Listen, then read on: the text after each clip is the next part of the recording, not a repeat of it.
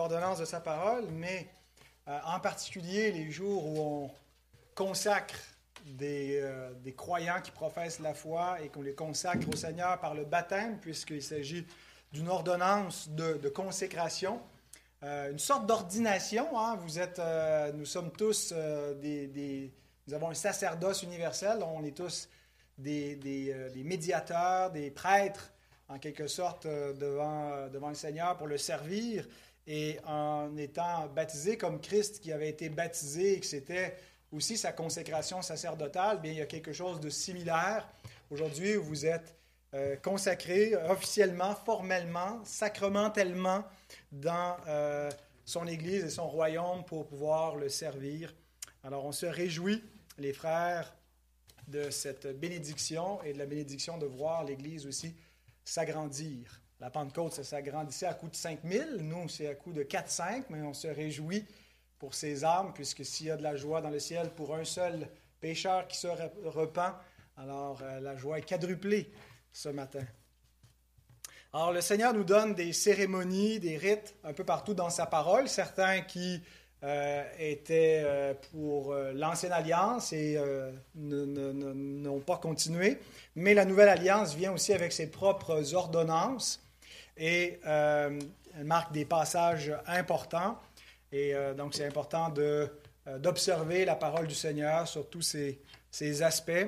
Le baptême est un signe visible, quelque chose que l'on voit, quelque chose que l'on reçoit concrètement, qui représente une réalité invisible, quelque chose qu'on ne peut pas voir, qui est une œuvre du Saint-Esprit dans le cœur. Nous lisons dans 1 Jean 3, 2, Bien-aimés, nous sommes maintenant enfants de Dieu et ce que nous serons n'a pas encore été manifesté. Nous le sommes maintenant, mais ce que nous deviendrons, parce que nous avons déjà commencé à être ce que nous serons, ça n'a pas encore été manifesté. il y a quelque chose d'encore invisible au fait que nous sommes de nouvelles créatures, euh, mais nous savons que lorsqu'il paraîtra, nous serons semblables à lui parce que nous le verrons tel qu'il est.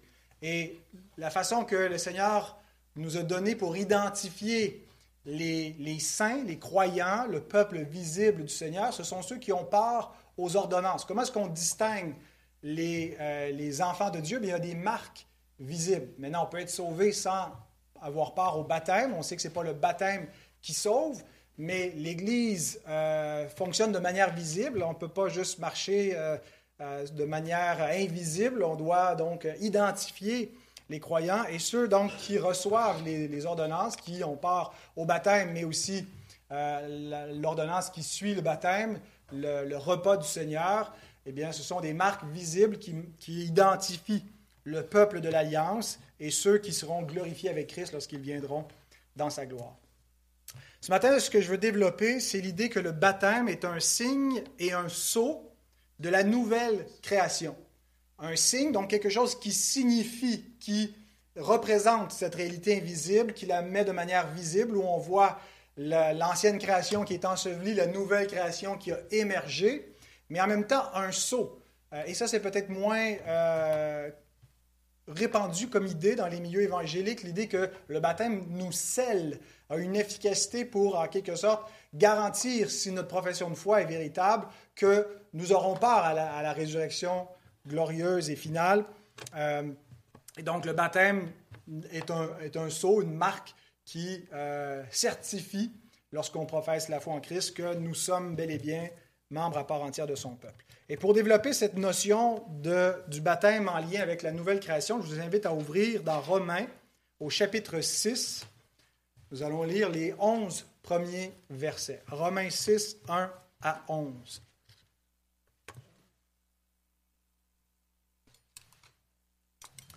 Que dirons-nous donc? Demeurerions-nous dans le péché afin que la grâce abonde? Loin de là. Nous qui sommes morts au péché, comment vivrions-nous encore dans le péché? Ignorez-vous que nous tous qui avons été baptisés en Jésus-Christ, c'est en sa mort que nous avons été baptisés. Nous avons donc été ensevelis avec lui par le baptême en sa mort, afin que, comme Christ est ressuscité des morts par la gloire du Père, de même nous aussi nous marchions en nouveauté de vie. En effet, si nous sommes devenus une même plante avec lui par la conformité à sa mort, nous le serons aussi par la conformité à sa résurrection, sachant que notre vieil homme a été crucifié avec lui, afin que le corps du péché soit réduit à l'impuissance, pour que nous ne soyons plus esclaves du péché, car celui qui est mort est libre du péché.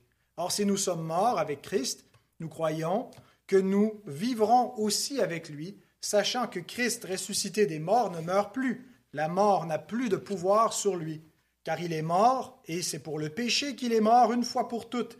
Il est revenu à la vie, et c'est pour Dieu qu'il vit. Ainsi vous-même, regardez-vous comme mort au péché et comme vivant pour Dieu en Jésus-Christ. Seigneur, merci pour les saintes écritures, merci parce qu'elles sont vivantes et efficaces pour nous euh, donner d'être en communion avec toi et comprendre les euh, vérités célestes qui ont été révélées. Comprendre, Seigneur, ce que Christ est venu accomplir sur terre et comment cela nous impacte. Merci pour le baptême, Seigneur, qui nous unit, nous scelle en union avec Christ. Et je te prie, Seigneur, que tu puisses bénir ta parole et que par elle, tu puisses euh, nous édifier euh, et, affermir la foi de nos frères qui seront baptisés, Seigneur, que tu puisses éclairer leur foi, puisque une ordonnance qui n'est pas accompagnée de la parole et de la foi n'a pas de valeur, Seigneur, mais merci pour cette parole sainte qui nous aidera à comprendre aussi le sacrement du baptême que tu nous as donné. Et on te demande ces choses au nom de celui qui a été baptisé dans la mort et la résurrection pour nous, Jésus-Christ. Amen. Alors, ce matin, je vais surtout essayer d'expliquer le sens du verset 4 qu'on peut relire, qui nous dit Nous avons donc été ensevelis avec lui par le baptême en sa mort, afin que, comme Christ est ressuscité des morts par la gloire du Père, de même nous aussi nous marchions en nouveauté de vie. Il y a une dualité dans le baptême, une double référence. Le baptême réfère à plusieurs éléments. Par exemple, à la mort de Christ et à la résurrection de Christ. Pas juste à la mort, pas juste à la résurrection, mais à la mort et la résurrection de Christ. Il y a une dualité. Ça réfère en même temps à notre ancienne vie de péché, qui est morte avec Christ à la croix, et notre nouvelle vie d'obéissance, qui est unie à Christ dans sa résurrection. Ça, c'est sur le plan individuel quand on regarde le baptême, mais on peut regarder le baptême dans un angle plus grand que juste l'individu, l'angle euh, cosmologique, cosmos qui veut dire monde en grec. Donc, si on regarde le plan de rédemption pour l'univers entier, bien, la dualité est la suivante. Il y a l'ancienne création et il y a la nouvelle création. L'ancienne création qui est ensevelie dans la mort et la nouvelle qui émerge dans la résurrection. Alors, tous ces éléments nous montrent que le mode approprié du baptême est celui de l'immersion. On ne baptise pas par aspersion, on ne fait pas juste vider un petit peu d'eau sur la tête ou lancer quelques, gouttes euh, ou mouiller le, front, euh, comme, comme d'autres chrétiens pratiquent le, le baptême, parce qu'on croit que le baptême ne fait pas juste symboliser un lavement. Il symbolise un lavement aussi. Il y a l'idée qu'on doit être purifié, puis c'est comme une espèce d'ablution, un bain purificateur. Mais c'est beaucoup plus que cela. C'est vraiment l'idée d'un ensevelissement où on est enseveli avec Christ. Christ est mort, c'est pour le péché qu'il est mort, il a été enseveli. Et donc, on s'identifie à Christ de cette façon-là. On est enseveli, donc on, on plonge sous l'eau pour manifester que nous sommes partie prenante de la mort de Christ mais la dualité ne s'arrête pas là. Euh, le, sens du baptême, il y, a, une dualité, donc ce n'est pas juste à la mort. On ressort de l'eau pour s'identifier à la résurrection du Sauveur qui euh, est ressuscité glorieusement. Euh, et nous avons donc la vie éternelle et nous avons déjà part à la résurrection par notre régénération notre nouvelle naissance et nous attendons en espérance la résurrection finale. Donc, une autre dualité du baptême, c'est le déjà et le pas encore. Vous êtes déjà enfant de Dieu, vous êtes déjà une nouvelle créature, vous êtes déjà ressuscité, mais pas encore dans la forme finale. Et donc, le baptême est un saut justement pour dire si vous l'avez vécu spirituellement, vous allez le vivre corporellement. Maintenant, d'où vient la réalité spirituel que représente le baptême. On comprend que Ceux qui sont baptisés, c'est parce qu'ils sont morts et ressuscités avec Christ, ils sont passés de la mort à la vie, qu'ils sont nés de nouveau. Mais d'où vient cette réalité dans votre vie? Comment est-ce qu'elle est produite en vous? Premièrement, elle ne vient pas de vous-même. Ce n'est pas vous qui l'avez créée. Le baptême et, la, vie nouvelle, ce n'est pas quelque chose que l'homme produit par sa volonté. Euh, l'apôtre Jean nous dit que ceux qui ont reçu Christ sont nés non pas de la chair ni de la volonté de la chair. Vous ne l'avez pas décidé, vous ne l'avez pas fait. C'est comparé à une naissance parce que comme on ne décide pas de naître, on est malgré nous irrésistiblement. Bien, la nouvelle naissance, ce n'est pas une décision de notre part. C'est pas comme euh, quand quelqu'un, par exemple, des, des problèmes, euh, sa vie est en désordre, puis il décide de prendre sa vie en main. Ben, un chrétien, c'est pas quelqu'un qui a décidé de prendre sa vie en main, c'est quelqu'un qui a vécu une transformation spirituelle. Alors, ce n'est pas vous qui l'avez provoqué, et deuxièmement, ce n'est pas non plus le baptême qui va provoquer cette réalité-là. Il existe une croyance dans le monde chrétien de la régénération baptismale, que le baptême lui-même opérerait cette nouvelle naissance et que euh, en donnant le sacrement du baptême, on, créerait la réalité que le baptême symbolise. Je ne pense pas que c'est ce que l'Écriture enseigne et vous non plus, puisque ce n'est pas ce que nous confessons euh, dans notre confession de foi. Et la parole de Dieu est claire que la régénération précède le baptême c'est pas pour être régénéré qu'on est baptisé, mais c'est parce qu'on est régénéré et parce qu'il y a eu déjà un changement intérieur qu'on le démontre visiblement. Donc, ce n'est pas le baptême lui-même qui a créé cette réalité spirituelle. Alors, c'est quoi ou c'est qui si ce n'est pas vous et si ce n'est pas le baptême qui le fait? C'est le Saint-Esprit. Le Saint-Esprit est celui qui crée la réalité nouvelle de devenir une nouvelle créature. Et de euh, comment est-ce qu'il le fait? Alors, il ne le fait pas ex nihilo. Ex nihilo, c'est une expression qu'on emploie pour parler de la création. La création, Dieu a créé ex nihilo. Ça veut dire qu'il a créé à partir de rien, à partir du néant. Ex, hors de, nihilo, le, néant. Et donc Dieu n'a pas créé à partir de matière éternelle, à partir de quelque chose qui existait déjà. Il n'y avait rien qui existait à, part Dieu. Et, Dieu a créé la matière, Dieu a créé le temps, Dieu a créé tout ce qui existe il l'a créé à partir de rien par le simple pouvoir de sa parole. Euh, il euh, donc appelle les choses qui ne sont pas et elles viennent à existence. Mais donc, la nouvelle nature n'est pas créée à partir de rien. Vous avez reçu une nouvelle nature qui vient par l'union avec le Christ. Ce que le Saint-Esprit fait pour créer la nouvelle nature chez le croyant, c'est qu'il unit le croyant à Jésus-Christ l'union avec Christ. Et l'union avec Christ a deux points d'ancrage, au moins deux points d'ancrage. Euh, un ancrage historique, d'une part, avec la personne et l'œuvre du Christ sur la terre. Donc, on regarde dans le passé à ce que le Christ a fait sur terre et on comprend, quand on comprend la personne et l'œuvre de Jésus, que le Saint-Esprit nous unit à lui en ce qu'il a fait historiquement. Mais le deuxième point d'ancrage, c'est l'union avec un, ancrage céleste avec le Christ exalté dans le ciel.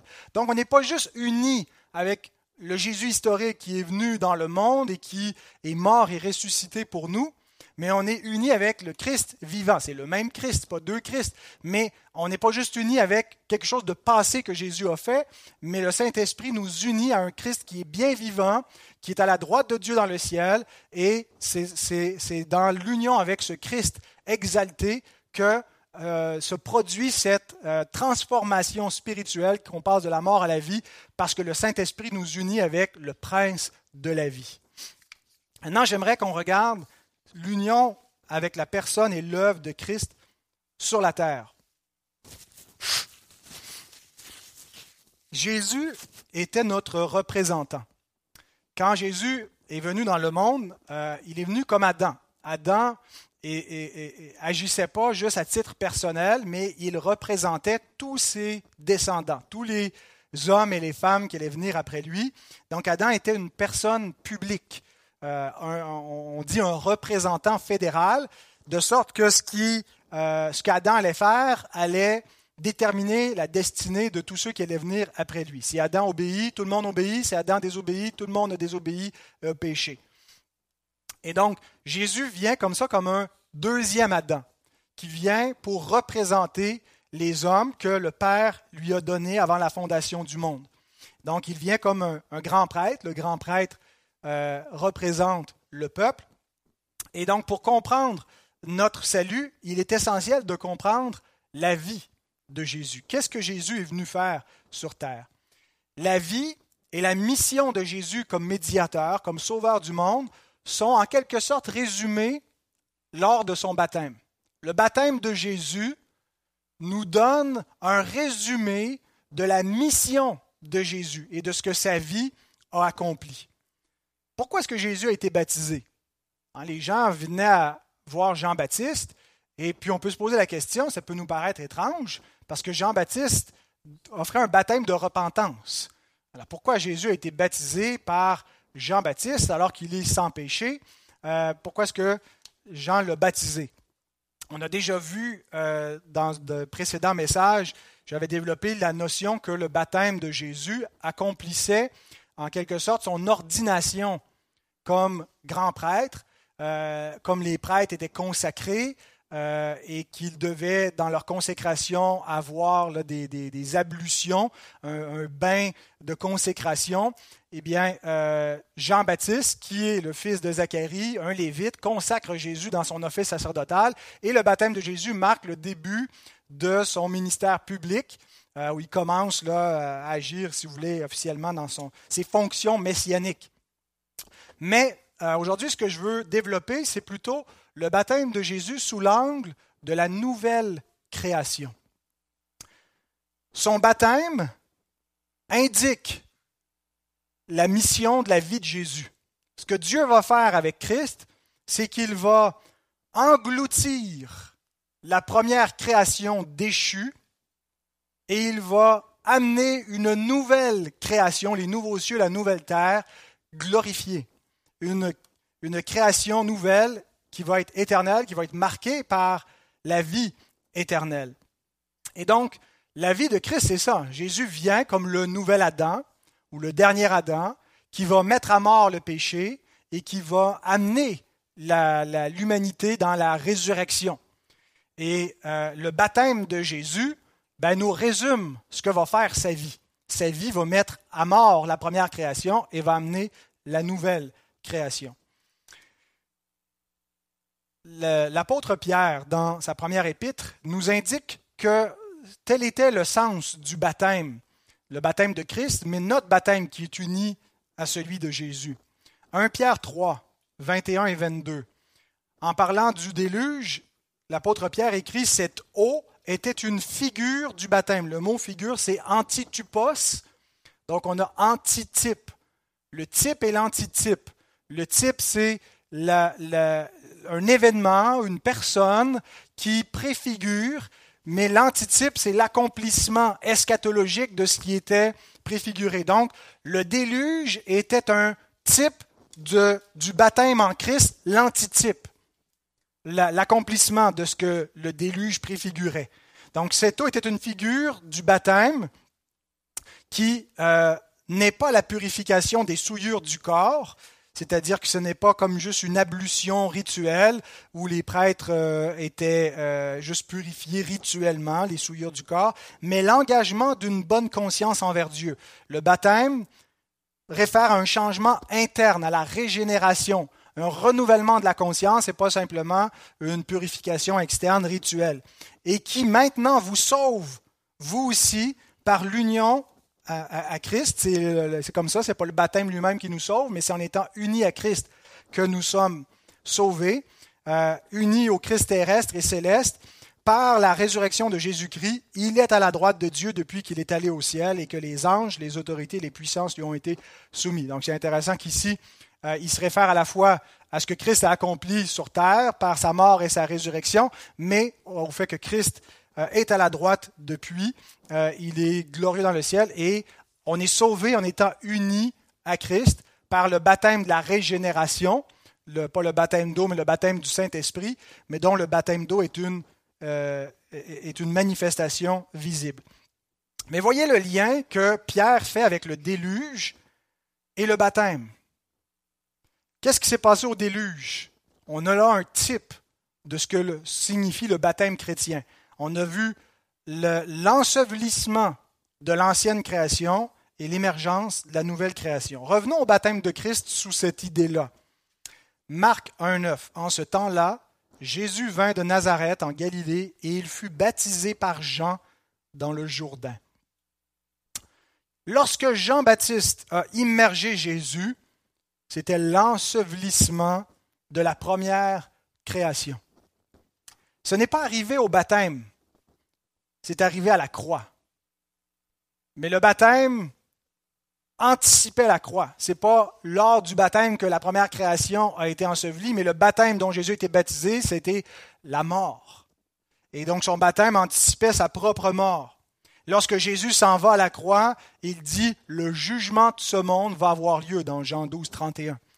Et donc, l'ensevelissement de la première création, ce qui était signifié par l'ensevelissement du Christ dans les eaux, qui rappelait le, déluge où la création, la première création, a été détruite.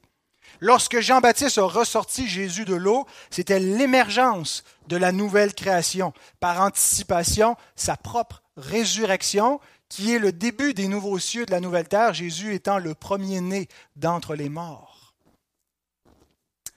Et les quatre évangiles nous présentent le baptême de Jésus, et les quatre euh, font ce parallèle avec la création, la nouvelle création, et euh, indiquent euh, des, thèmes communs à la première création et à la nouvelle création par la présence du Saint-Esprit qui descend sous la forme d'une colombe.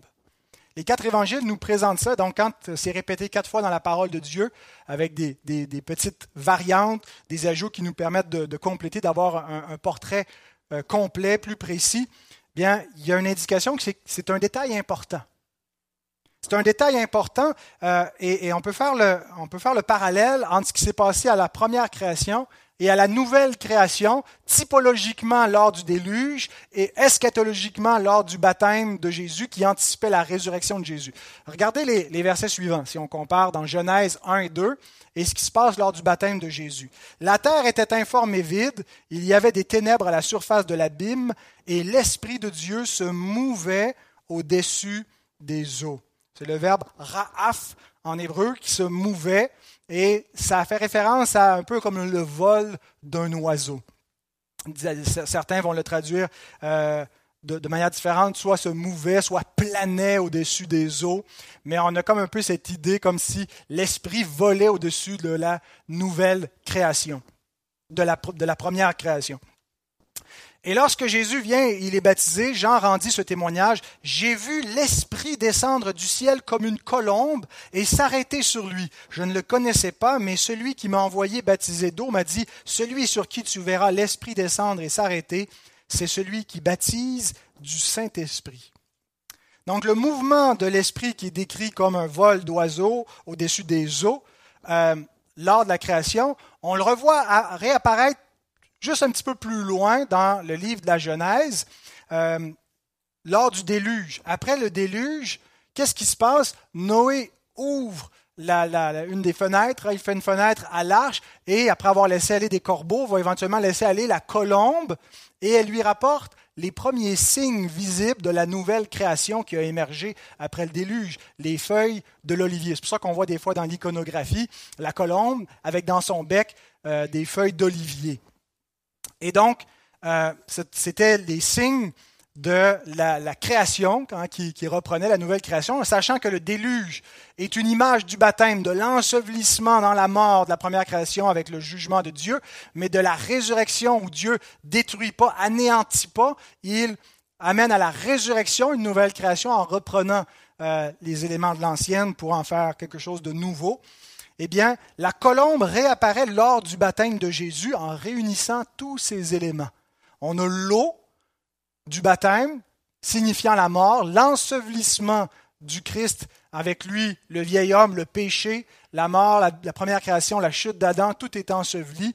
Christ qui ressort de l'eau avec l'Esprit Saint qui descend comme au commencement, l'Esprit qui planait, qui volait au-dessus de l'eau, l'Esprit, alors le ciel qui s'ouvre et l'Esprit de la résurrection euh, qui vient sur Christ, anticipant sa résurrection avec euh, la voix de Dieu qui identifie que c'est son Fils bien-aimé et celui qui va renouveler toute chose, celui qui va amener la, justice dans la création, qui va baptiser du Saint-Esprit ceux qui auront part à la nouvelle création.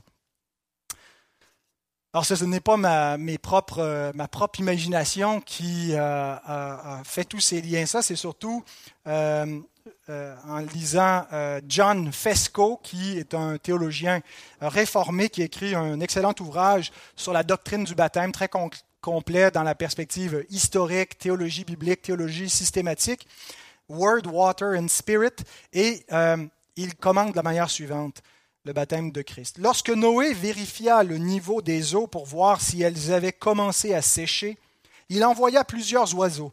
Noé a d'abord envoyé plusieurs corbeaux, un oiseau impur selon le code lévitique, puis une colombe, symbole du Saint-Esprit dans le Nouveau Testament. Marc 3,16, Marc 1, Matthieu 3,16, Marc 1,10, Luc 3,22, Jean 1,32. Bien que les premiers lecteurs n'aient peut-être pas fait le lien immédiatement entre la colombe et le Saint-Esprit, il existe néanmoins une correspondance d'images aviaires entre Genèse 1,2 et Genèse 8,8. En effet, la colombe est un oiseau et l'activité créatrice du Saint-Esprit est décrite en termes aviaires. Le Saint-Esprit planait au-dessus de la création, tout comme Dieu planait Raaf au-dessus d'Israël pendant l'Exode, comme l'aigle qui vole au-dessus de son nid. C'est les deux seules fois où on trouve ce verbe-là dans cette forme, avec l'Esprit qui plane et Dieu qui plane au-dessus d'Israël.